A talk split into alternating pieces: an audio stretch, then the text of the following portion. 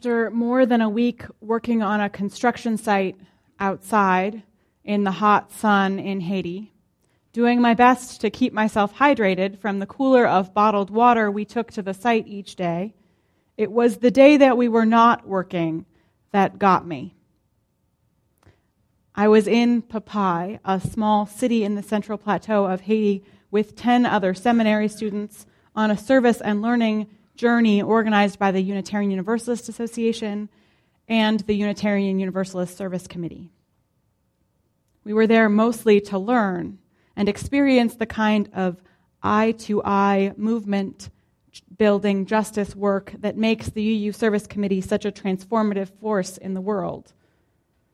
And we were there helping in the building of an eco-village that offers a sustainable agricultural life to families who have been displaced from Port-au-Prince since the two thousand ten earthquake. The eco-village was a project of one of the U U Service Committee's partners of almost twenty years, the peasant movement of Papaye, who support sustainable agricultural lives in their areas in incredible ways. If you missed this morning's adult religious education, which featured their work, and you'd like to know more about them, I have plenty of resources to share with you. Together, we moved rocks and dug trenches for the foundations of three homes. The trained construction crew consisted of the men of the families who would then live in them, while the women and children made trips to the stream about a mile away to carry back water in pots on their heads to mix the concrete with. The trip, though much of our journey was financed by a scholarship from the U U A, was a graduation gift that Seth and I gave to ourselves just about a week after we both finished seminary in two thousand eleven. This tells you a little bit about us. We didn't spend much time resting that summer after seminary, but the first thing we did was spend ten days in Haiti. Our group, which quickly bonded, was very careful to remind each other to keep hydrated. And it was easier for me to remember to drink water when I was constantly thirsty and sweaty on the construction site. Knowing that the feeling of thirst signals that you are already dehydrated, I guess that I must have been so pretty much the whole time that I was in Haiti. But on the Sunday that we spent attending church and touring around Papaye, seeing sights outside of the close-knit community of the peasant movement of Papaye, I became severely dehydrated. By the evening, I was struggling to eat anything and in pretty serious pain. By nine p.m., I was unable to keep even water down. And the medic who was on our service trip with us determined that we were going to have to go to the hospital so that I could be given fluids by I V. We piled into the S U V. Our driver, both of our interpreters, a staff member from the U U Service Committee, our medic, Seth, and myself. Six men and me. I felt very cared for. But the ride there was harrowing.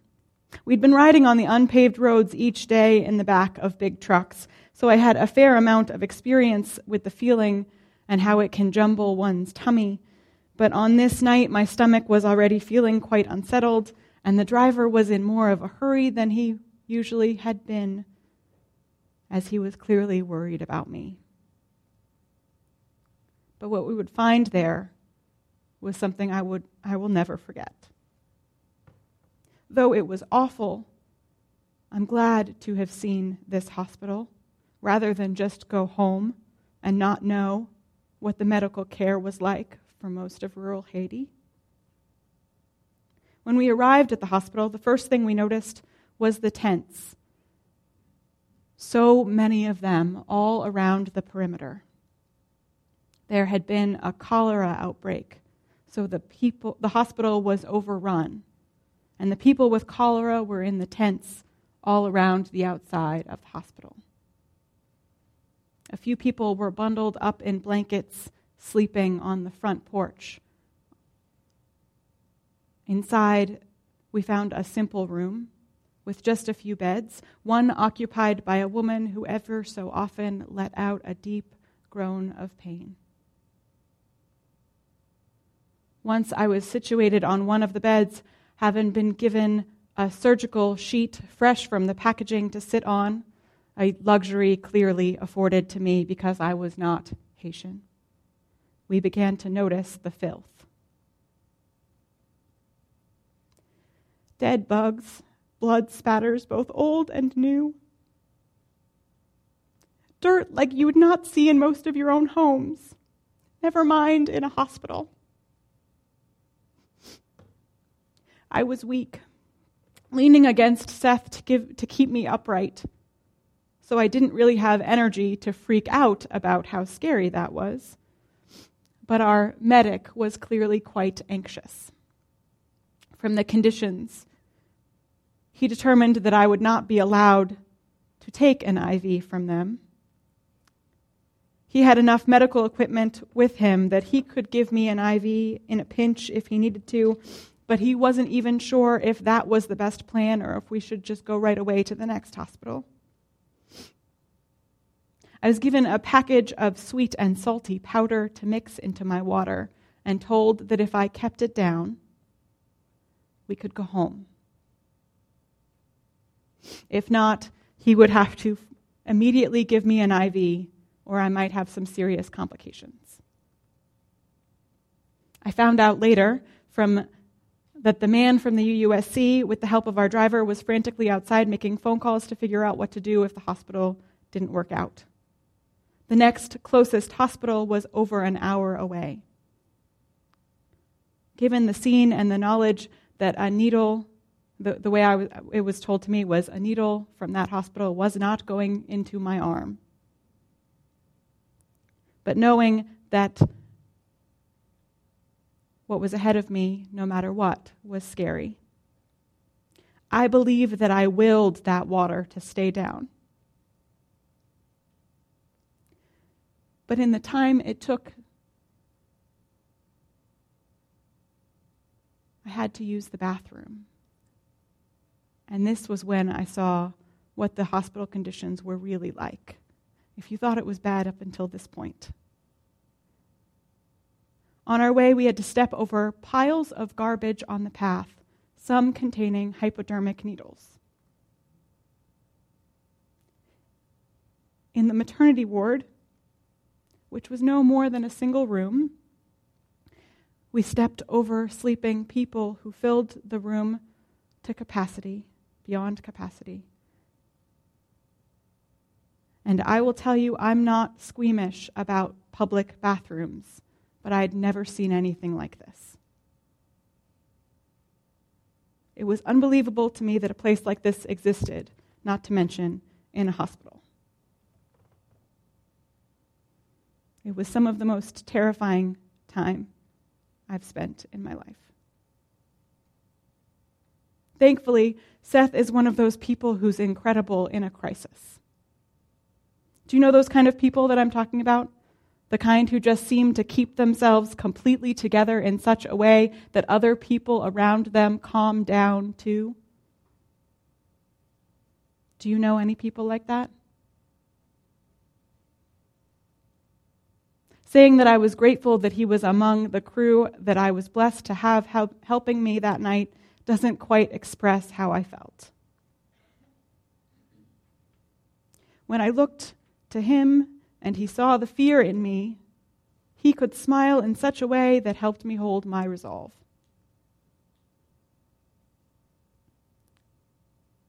He reassured me in my frightening state. He put his own fear aside, of which there was plenty, that he had to deal with the next day. And he bolstered my courage and renewed my strength. In so many times of great fear, however, I've not had him by my side, or anyone else for that matter. In so many moments when I've not been sure whether I could face what was in front of me, I have had to find my resolve completely on my own. Sometimes those moments haven't been quite as dramatic as, and out of the ordinary as the story of my trip to the hospital in Haiti. Most of the things I fear are more day-to-day, more average, more universal human fears, like the fear of failure, the fear all our work will be for nothing, the fear of sharing our ideas as they may not be appreciated, or of sharing our stories as they may not be understood, the fear of losing the people we love, the fear of losing our stability, our resources, our homes, the fear of not belonging, the fear of not being loved, the fear of inadequacy, the fear of all those who might hurt us, the fear of suffering, sorrow, pain, the fear that we won't, won't be able to make ends meet, that there won't be enough to go around.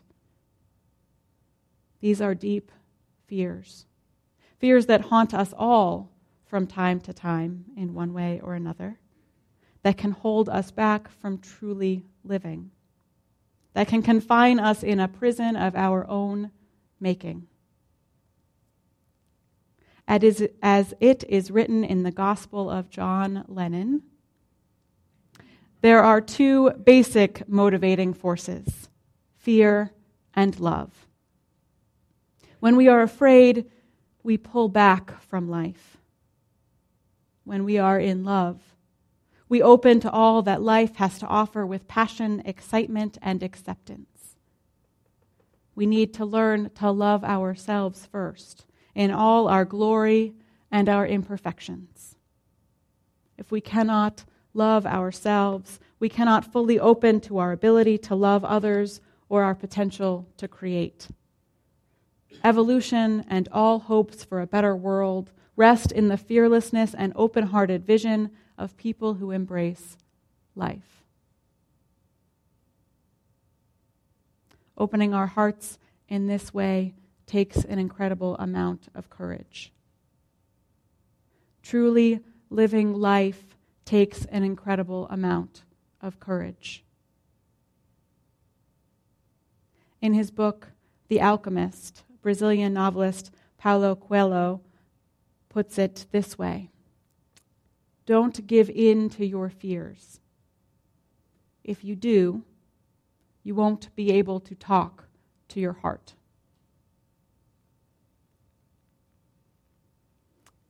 While I appreciate the sentiment that love overcomes fear, for me, the way through fear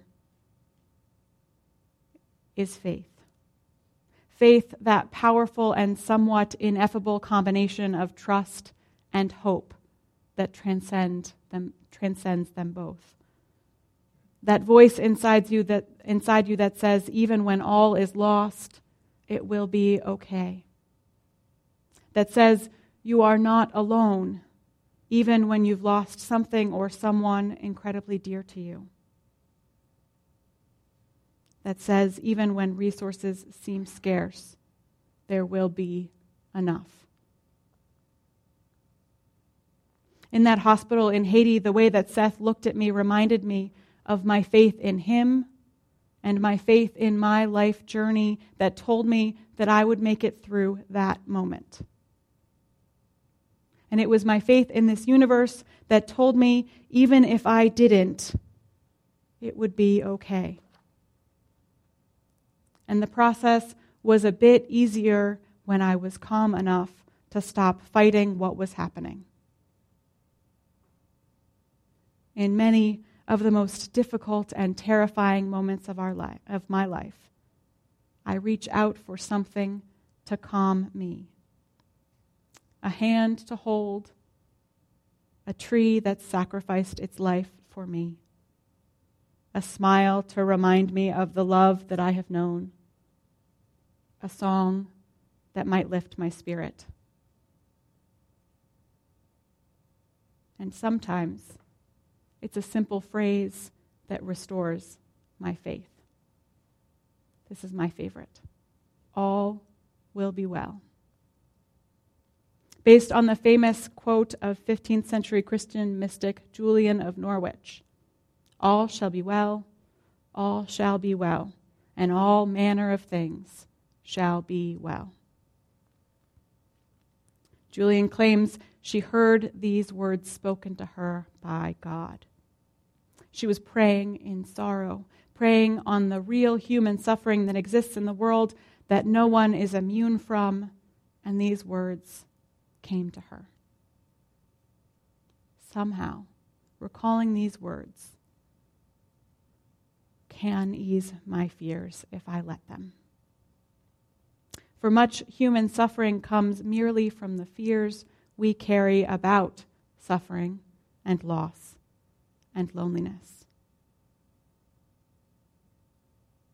Life in the face of the truth that we will be faced with our greatest fears at some point is about accepting that truth and knowing that even when we lose someone dear or cannot make the rent, or trust someone who betrays us, even in the midst of some of the things that scare us the most, somehow the world will keep spinning. The sun will come up once again. Support will come from somewhere, even if it's not where we expect. There have been plenty of times in my life when it has felt like all would never be well, like the world would cease to spin, like my fears would overpower me and I would be lost and alone forever. Have any of you felt times like that, even just for a moment? And the reality is, I got through them somehow, and so did you. And when I can go through them with faith that my path is my path and that this part of my journey will pass and lead me to the next, then the whole process gets so much easier and more lovely. I feel I can rest, enjoying the ride, showing compassion and knowing that I will receive it somehow in return. Building communities of support that will sustain me and that will outlast me, offering support to so many more people in need in the future. Seeing the mercy that is present in my life in so many new ways.